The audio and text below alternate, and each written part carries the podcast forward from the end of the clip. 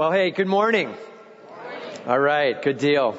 We are, uh, well, you know what? Before I get started, let's just throw up a couple of pictures. So, uh, how many of you noticed that uh, the ground has been worked on this past week? Have you noticed that? All right. So, uh, yeah. We've been uh, beginning to move some earth, beginning to uh, get it graded out to the right levels and all that stuff before we can get going there. And so the next couple weeks are doing that, and uh, we're excited about it. If you haven't noticed, we've already taken down some trees uh, along the highway there, so now you can see it a little more clearly. There's a nice little opening. Uh, we're beginning to make some movement and some progress there. We're excited. We got a couple more photos. You want to throw another one up here? So uh, we got some big bad tractors out there. Yeah. I asked Laura to please get at least one mighty tractor shot, right? So, uh, and then the last shot here. This is uh, an awesome view of the property, kind of standing and looking back towards our tree line. You're looking across the parking lot and what will be the building and just kind of clearing that all out. You'd be amazed how flat that property already is. It's really cool how uh, this has kind of already been prepared to be a church, even though it sat there for whatever 30 years with brush on it. It's time to get some worship going there. Amen. Yeah. So uh, we actually went out there. Jana and my daughter Megan and I went out there. Alyssa was at a, a flute lesson, uh, flute practice. So we were out there on Thursday night, about 7:30, 7:45 at night, standing pretty close to where that picture was at. That last picture, and uh, two bucks came running. Yes, two bucks came running out of the corn across in front of us, about 60 yards away, down over to the pine trees, and dipped down in. We have bought the right property. All right. All right. Enough said. Okay. We, uh, we are in a series called Authentic Community. Authentic Community. It's not just community. It's not just, you know, trying to do a little bit of this community, or we kind of got the community right. It's authentic community. It's what does God really want from us and about us as we run after Him? What is biblical community? It's our opportunity to build a life that truly honors Him. I just wrote a few things down here. It must start with, it must start with going vertical first and foremost. Relationship with Him. We covered that last week. If it's not about Him first, well then it's not authentic. It's gotta start with our power relationship with Jesus Christ. Vertical. Uh, another phrase that we pulled from last week. If we walk in the light, as He is in the light, well, that's when we have fellowship one with another. If we know Him, well, that's when we really have the true fellowship. If we abide in Him, these are the phrases that are calls and cries for vertical first and foremost. We must run to our God and dive to His feet, showing absolute humility, bringing Him the glory, depending on Him with all we've got. A vertical church is an on fire church. And the more we grasp a relationship with Jesus Christ and the more we grasp being with Him and celebrating Him, the more we're going to see this place just light up. Amen? That's what we're going after. An authentic community. So, let's just say it this way. Our target is not to be the byproducts. You know, like really good relationships with one another. That's a great thing. But that's a byproduct. Our target is absolutely first and foremost to be the primary, which is a relationship with God Almighty. Let's go vertical with all we've got and all the rest, the byproducts get handed over to us. Newsflash, just so you know, if you go after the byproducts, all you get is the byproducts you go after. But if you go vertical, it all comes. That's where we're headed. Authentic community. So we're running hard after God. We're loving God with all we've got. Well, question. How do we love God? How exactly am I supposed to do that? Yeah, that's what we're answering today in 1 John chapter 2 verses 1 through 6. How do I love God? Two phrases before we get going. You've heard this first one. Love is an action word. It's not a feeling. Have you heard that before? No? Have you heard that phrase before? Love is an action word. Well, you just heard it now. Have you heard that before? There we go. Love is an action word. So in other words, I'm not asking, get some warm fuzzies for Jesus. Like that's not what we're talking about, okay? It's not about this inside emotion. Yes, emotions can come along with it, byproduct, But that's not what we're going after. It's, Lord, may I truly show myself to be loving you in deed, in action, okay? Here's another one I'm pretty sure you haven't heard. Love is established not so much by fervent promise, but by repeated deeds. Not so much by fervent promise, but by repeated deeds. How often have we tried to love by just continuing to voice some sort of commitment when really it's time to just roll up the sleeves and go after it? Do you know what I'm talking about? So today we're talking about an action based love as we go vertical. May God be shown off and glorified. So how do we do that? Well, we do what 1 John 2, 1 through 6 says. We got ushers coming forward. They've got some Bibles in their hands. And uh, if you need a Bible, just raise your hand. They'll get one to you, okay? We're going to be in 1 John 2, 1 through 6. Just raise your hand and the ushers will get one to you. So how do we love God? First step here. Depend on Him. He is there for you in your sin. Depend on Him. He is there for you in your sin. Check out, starting in chapter 2, verse 1. It says, My little children, I am writing these things to you so that you may not sin. But if anyone does sin, we have an advocate with the Father, Jesus Christ, the righteous. He is the propitiation for our sins, and not for ours only, but also for the sins of the whole world. My little children. That's how he starts. This is actually one Greek word, and it means my little ones. That's the literal, okay? Some of you may have a version that says, my dear children. Okay, the word dear is actually not in it, but it's sort of implied. The phrase that was used there was this term of endearment as someone called their little children to them. It's, come here, my little ones. He's got this sort of a, I've been watching over and I've been helping you and I've been seeing you grow and I'm so excited about what's going on and let me share a little bit more about what I'm excited about with you. My little children. I am writing these things to you so that, purpose statement, so that you may not sin. I am writing these things, the book of 1 John, so that you may not sin. His starting point is to say, hey, I got a goal. Let's go for perfection. Let's go after that one. That's what I'm talking about. Let's go for the may not sin. Okay? Now the first response that everybody has in their mind when they're thinking about it is, Seriously? Right? Like, really? That's what we're going to go for? Well, what happens in the next minute when somebody has a bad thought? What happens when, well, he uses the next word to help that. But, right? Can you hear it? It's like, hey, this is our target. And, and I know we're not going to hit necessarily on that, so here's some alternative opportunities for you. But, if anyone does sin, know this, right? We have an advocate with the Father, Jesus Christ, the righteous. We have an advocate with the Father, Jesus Christ, the righteous. In actuality, he's describing a courtroom here. And he's using some courtroom terms. So we've got God the Father is sort of in the position of judge. Okay? God the Father is sitting as position of judge. Jesus Christ, he's the advocate. He's like the defense attorney. Alright? And he's sort of standing off to the side. Can picture him with his hand on the table listening. Right? And then there's this prosecuting attorney.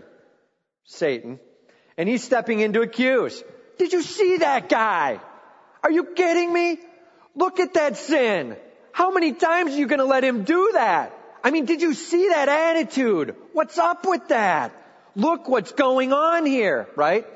And then Jesus Christ with his hand on the table standing there just says, objection! Right? And they look over and he says, that guilt is paid for. That one is mine. This is what's going on over and over and over for you and me. Jesus Christ is our advocate before God the Father, the judge. We might say, well, what privilege does he have to be the advocate? Why would he stand in that position? Look at his title. Jesus Christ. Right? Like he is the Messiah. He is the one who is spoken of in the prophecies of the Old Testament. He will be the reigning king for all eternity. He's the one whose God's hand is on. This is our king. That's why. Title. Jesus Christ. Oh yeah, a little bit more. Let's talk about his character. The righteous. You see, he says, if you sin, like if you're not righteous, the one who is righteous, is standing at the table ready to defend saying, I've got you covered. That's our King. Amen? We have an advocate with the Father, Jesus Christ, the righteous. Wow. Like what a privilege do we have in Him?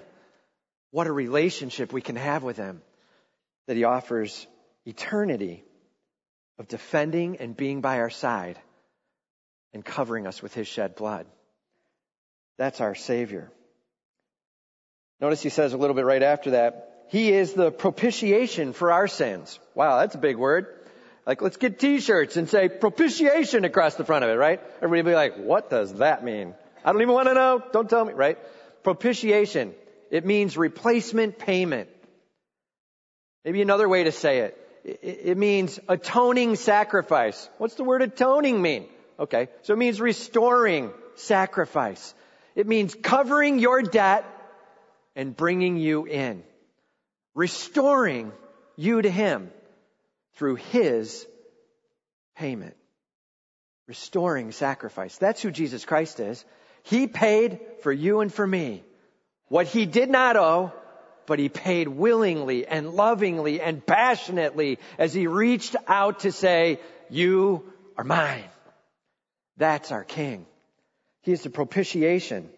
Okay. Now let's get into a little bit of a tough phrase.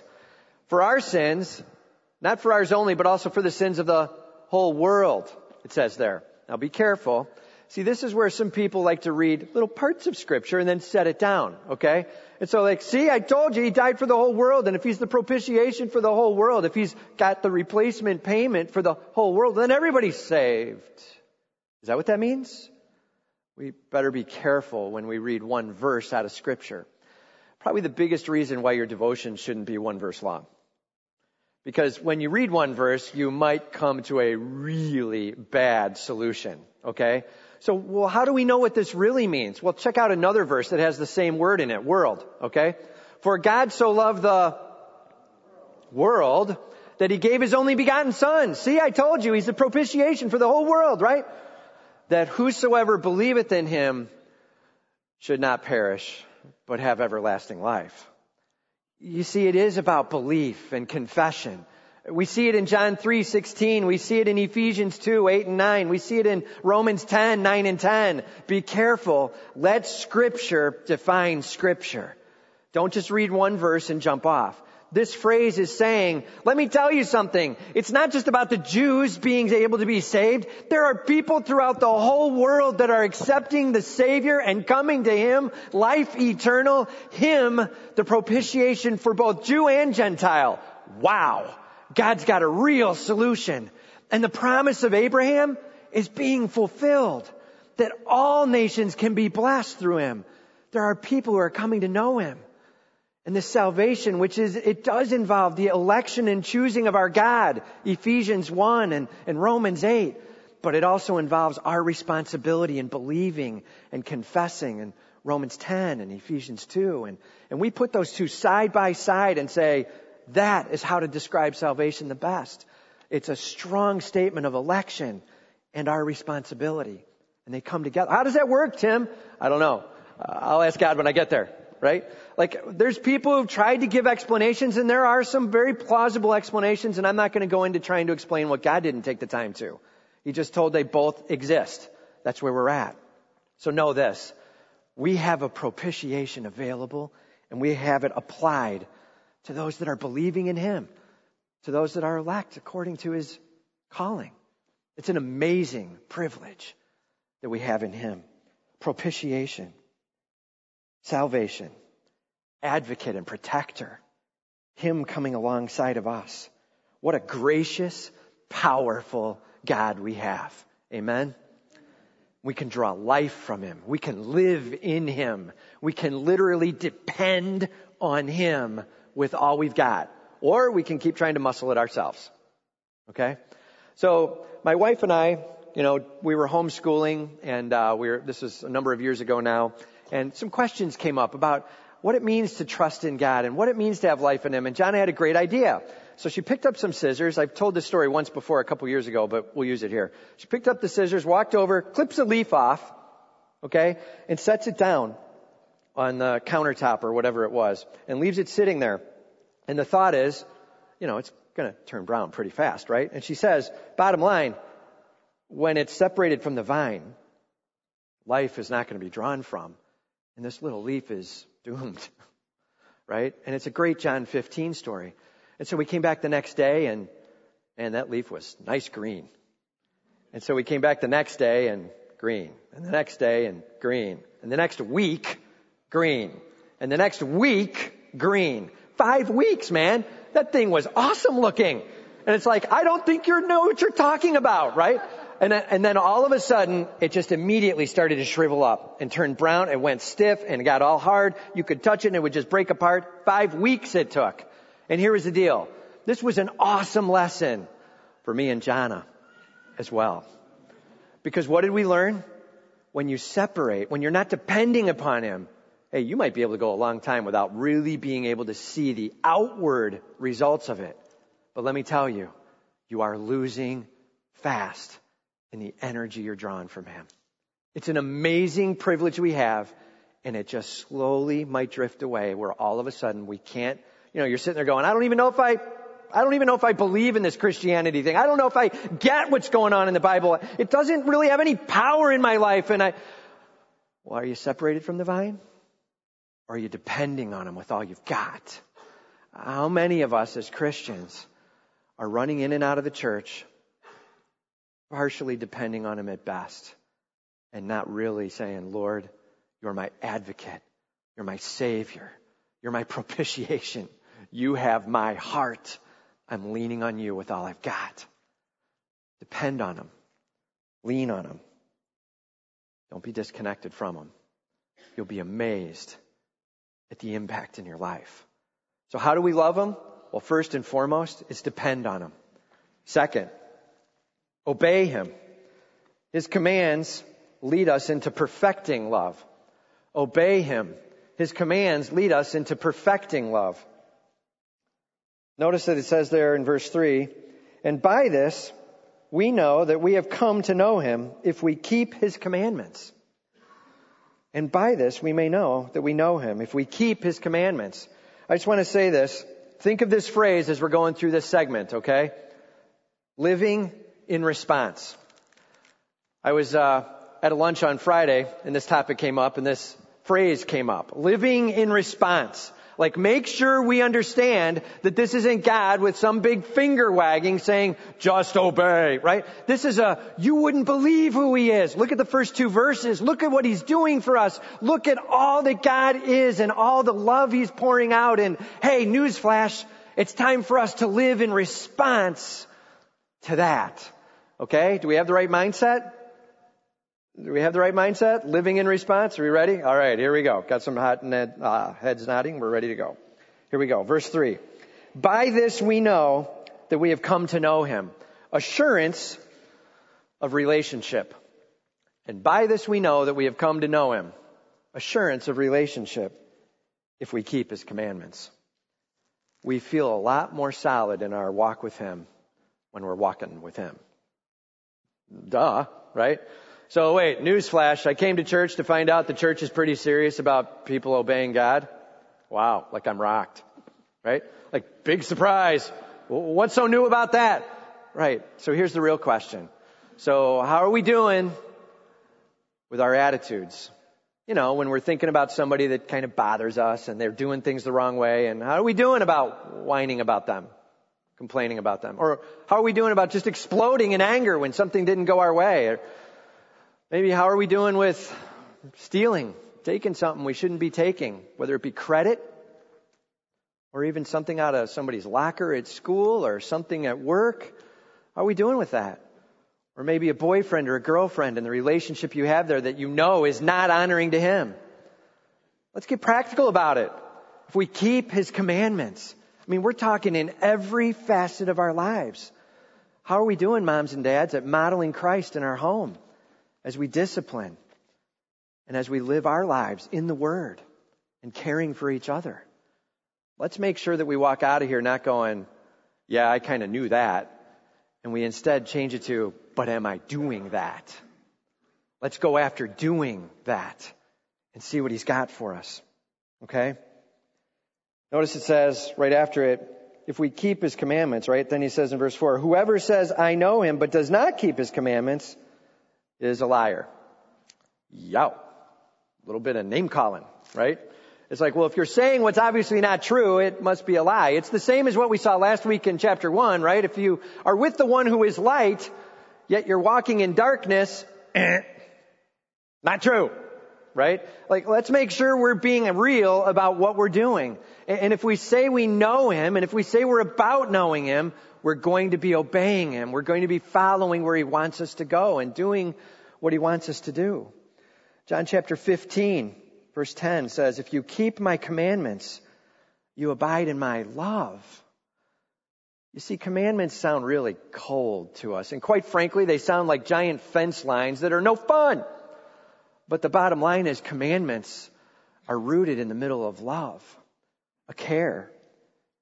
It's living in and drawing life from in the midst of God's plan for life. James MacDonald had a phrase. He said, commandments.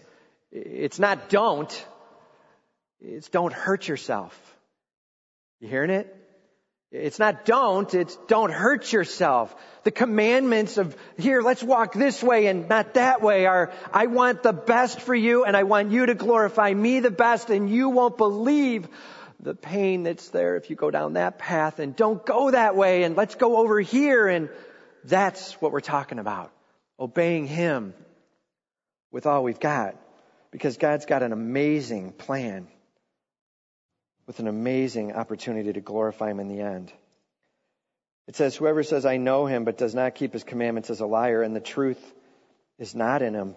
But whoever keeps his word, in him truly the love of God is perfected. In him truly the love of God is perfected. If you take his word and you walk by it. May we run hard after what we see in scripture. May we simply say, Lord, what do you have for me? Where do you want me to go? What do you want me to address in my thinking or in my acting or in my behaving? How do you want me to go about being about you from your word? And if we do it, it says his love will be perfected in us. It's that idea we talked about last week of stepping out of the shadows and into the sun and going like this. And we begin to tan, right? It's the same thing. Like, Lord, I'm stepping into your love. I'm stepping into your glory. I'm stepping into your grace and you're pouring out on me like I've never seen before. And that love, well, that love's a perfecting love. That love changes us from the inside out. Sin going out of our lives is not something we muscle as a human being. It won't work. Did you know that? You're like, well, then why am I trying? I don't know. Like, stop it. I'm telling you, if you just sit there trying to control it, it's nothing but a humanistic endeavor. And in the end, all you did was shape behaviors for a moment in time. But the heart, well, the heart's not changed. And so the sin's coming back. But God with His glory pouring into you and His glory pouring over you and His love perfecting you literally is like a surgery removing the muck and throwing it away and you literally don't have it anymore and it's gone and you're growing in Him. Second Corinthians 3 says to grow in His glory. It basically says from one degree to the next as we become more like Him. That's our privilege of let God work in you that's where the victory's at. Come to Him and pour into Him and let Him pour into you and just bask in His unbelievable glory. That's the privilege of change. Man, we work so hard to try to change ourselves. And God's standing there with a surgery tool that you need. It's time to go under the divine knife of His perfecting love that cuts out that which needs to go and keeps that which needs to stay and you become the you that He's designed you to be. That's what we're talking about. Notice that He says right after it, whoever keeps His word, in Him truly the love of God is perfected. By this we may know that we are in Him. Now we have assurance of position. Before it was assurance of relationship. Now it's assurance of position. Know that you are in Him. You can be sure of that. How? Whoever says he abides in Him ought to walk in the same manner in which he walked. If you want to know if you're in him, take a look at your feet. Take a look at your hands. Take a look at your head and your thinking and your heart and where it wants to be, and it's going to give you a pretty good indicator. And that's where we need to be. Now, this word ought, I got to tell you, I hate the word, but for a different reason because we misuse it today. We try to should people into everything. Did you notice that? Like it's guilt, it's shame. I, you should be doing this, right? Oh, now I'm motivated to go after it. Like that's not what motivates. What motivates is looking ahead and seeing the opportunity of glorifying God Almighty, of experiencing change, of being with Him and experiencing something you've never experienced before. We have a privilege out ahead of us. Run after it with all you've got. And I'm telling you, if you want to know if you're in Him, you're gonna be walking with Him. That's how this ought connects it together. Our comfort in knowing that we're in Him is we're seeing God work in us. Notice He says, Whoever says he abides in him. Well, what's the word abide mean? Well, it means to draw life from.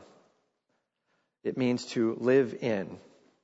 It means to have relationship with, to abide in him, to hear his words and he hears yours, to relate to one another, abiding in him. How do I abide in him? All right, top four ways to abide in him. Number one, humble confession. Like, Lord, I'm wrong for where I'm standing and I need to let go of it. I understand who you are and where you're headed and I got it. Wow, do I get it? Please forgive me for humble confession. Okay? It gets things started off right. Uh, you're God and I'm not. Right? Humble confession. Second, approach the word expectantly and regularly. Uh, approach the word expectantly and regularly. Go after your time alone with him and look for him to speak to you through his word. The Holy Spirit illuminates and he convicts of sin and righteousness and judgment. We've got a chance to know our God and see him move in our lives in an amazing way. Why does he do any of this? Not to control. Trust me, he could already do that. It's love. It's loving you and lavishing upon you and having you meet Him in the depths of your soul like you never have before. You have a chance to go to Him in that way. You know, well, how do I do that regular, the, word thing? I don't even know what to read. And hey, we got a reading plan for you. Have you noticed that?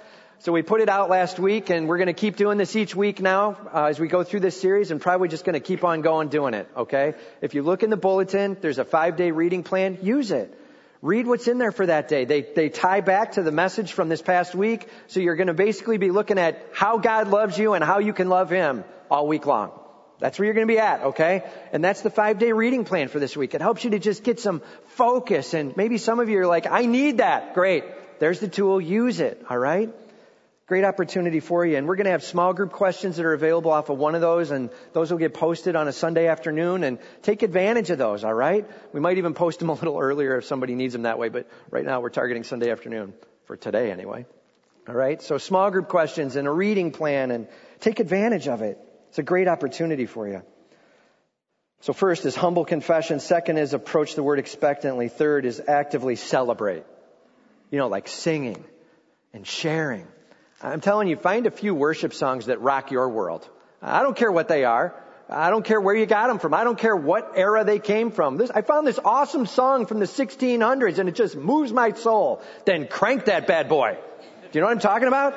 Like, I don't care where you get the song from, and, but if it's talking about who Jesus Christ is in your life, and it gets you moved and motivated and stirred, and it gets you reflecting back on Him, use that song and worship Him with all you've got. Celebrate Him in song. Celebrate Him in sharing. Hey, you know what I found this week as I was reading? I mean, there's a few of you in here that are just stellar at, at sharing what you're reading and how it stirred you. And check, check out this phrase. And, and then you come up and you share that phrase with me and I'm stirred. Like I'm moved. I love that. Just look for how God can stir you. Share with other people. This is what God's doing in me. What's He doing in you? And quite frankly, most people are like,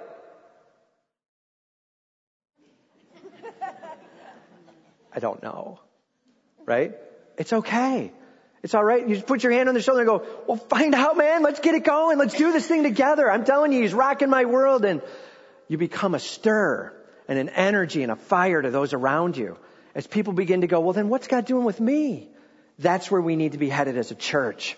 Stirred to Jesus Christ, running after Him with all we've got. Not just a few of us, but all of us, going after Him with all we have. May we be abiding in Him. So humble confession, approach the word expectantly, actively celebrate, and third is actively do what you're challenged with. Like I was reading the word, I was talking about watching your mouth, but I'm not doing that thing. I, am going to move on from that. Like I don't need that, right? And then you're not watching your mouth. And well, whatever it is you're reading, whatever it is you're challenged with, get on that. And may the Lord work with you there and perfect you in His love. Remember, it's not don't, it's don't hurt yourself. That's our God. Run to Him with all you have and follow after Him. That's how to abide in Him. Ought. It means there's a natural fruit to abiding. And it's this passionate obedience and this amazing, blown away experience with God. We have a privilege of living in response to God. I'm telling you, we do a lot of counseling and we check with a lot of people throughout the week and I hurt for the hurting. And I long for those who want to walk with him in passion and compassion. And my request to you is this. See sin as God sees sin. I know one statement my wife has made, which is a good one. I didn't even get permission to say this, so I'm now saying it. I may not say it at the 11. All right. She just says this, simple challenge. Look, if you're in this habit sin that's going on over and over again and you just find yourself keep going there, then say this the next time. God, I'm choosing to rebel. I'm just going to do it because it feels good right now. I'm on my own. Let's see how many times you say that and keep going down the path. Guess what? You tend to stop. The first time you might be like, I choose to, I'm just saying it. I'm going to do it anyway. Like I will. And right. And then by the second time you're like, I choose to, oh, forget this. This is just ridiculous. What am I doing? It really gives us a clarity to what we're going after. Lord, help me to set it down and honor you with all I've got. He's not saying don't. He's saying don't hurt yourself. See it as he sees it and go in that manner after him, living in response. Our God loves us with all he's got. May we love him with all we have too. It's an amazing privilege. All right, illustration time. This illustration is here by popular demand. I don't know if I would have shared this illustration, but I will now. So this week on Monday, uh, I went out. It's Monday's my day off, right? Because I'm working over the weekend trying to get the sermon prepped. So on Monday I go out and uh, I'm dialing in my crossbow. I'm getting it tight. Okay. So the crossbow is, I mean, it was, I had it at 30 yards. I mean, I'm hitting a one inch target and for those of you who don't know what a crossbow is, it's a bow turned on its side that you can kind of shoot like a gun. All right. So I've got this crossbow dialed in tight, and I said, "Hey, babe, why don't you come out and shoot one?" Okay. So Jana comes out, and uh, she shot it last year, so I knew she knew what was going on, and I just kind of watched and had her set it up. And uh, she squeezes, pulls the trigger, and, and it jumps. She goes, "Ow!" And I go, "Come on, it didn't jump that hard, right?" And then she holds up her hand. She goes, "Look!" And there's blood running down her hand. Okay, Jana, on the other side of the grip, had her thumb up. And so the string clipped the thumb at the end of it. All right? It's a typical failure for a crossbow. I did not see her thumb up. It's my fault, but I did not see her thumb up. So we were in the ER for four hours. It was a gash. And so she had to have a couple stitches and the nail reset, right? Then it was bad. So she was hurting. Go ahead and hold your thumb up. She's got a nice protector on it now. All right. So newsflash, if you're shooting a crossbow, keep your thumbs down. Okay. All right. Do you think Jana's going to shoot a crossbow again? Yeah. For those of you who know Jana, you're like, yes. Okay. I, she will not back down from a fear. Do you think she'll have her thumb up again? Right? So when the pain's big enough, we don't do it. Question. When we're in the middle of sin, why is it that we keep repeating the sin? What's going on? Think about it for a sec. I think the answer is because the payoff in the moment is high enough that we go, good enough for me. And we walk away with it. I think when there's pain, we take the pain, but, but if the payoff is even higher than the pain in our estimation, then we'll just go with it. You know what I mean? I think that's what's going on. And so we go running after sin and we're like, why are you doing that over and over again? And you're like, because the penalty is way later in time and I'm not feeling it right now. But man, am I feeling the payoff in the moment of this thing. And, and so we keep going after it, whether it be the temper tantrum or, you know, whatever, something we're doing sexually, whatever you're going after. Be careful. The payoff in the moment may have high gratification. But remember, God doesn't say don't. He's saying don't hurt yourself. Keep your thumb down. Okay? Be careful in what you do. When He's calling you to obedience, He's calling you to a wonderful relationship with Him, a passionate relationship with Him, where there is growth and glory and joy and hope, and there is privilege and honor, and your God has an awesome plan for you. My request to you is run with Him. That simple. Obey Him and walk as He would walk. Know that you're with Him and in Him, and you have life with Him. Our call, our call is to obey Him. That's what love looks like. Our call is to depend on Him, is to say, Lord, I trust you to have me. I'm done. Let's do this thing and honor you. My simple question to you is this What's your sin? What is your thumb up?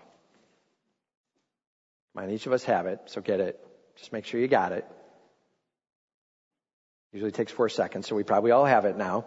Okay, so now you know where you're struggling. Are you ready to say, Lord, this week it's going to be different? I'm going to lay it before you. I'm not sure exactly what that means, even, Lord. I'm going to be figuring it out as I go, but please help me to see that I can honor you and hand this over and set it aside. Lord, I want to bask in your glory. Lord, I literally want to see your love pouring over me and perfecting me. Hand it to him. Be done with it. I'm done with mine. I'm trying to give it over. What does that mean? It means we're on a journey. That's what it means. Come on the journey with me as we literally say, God, you've got my attention. You've got my energy. May you be glorified. May I learn from you and bask in your glory. Are you ready? Ready to do it? Yeah. Let's go after it together. All right?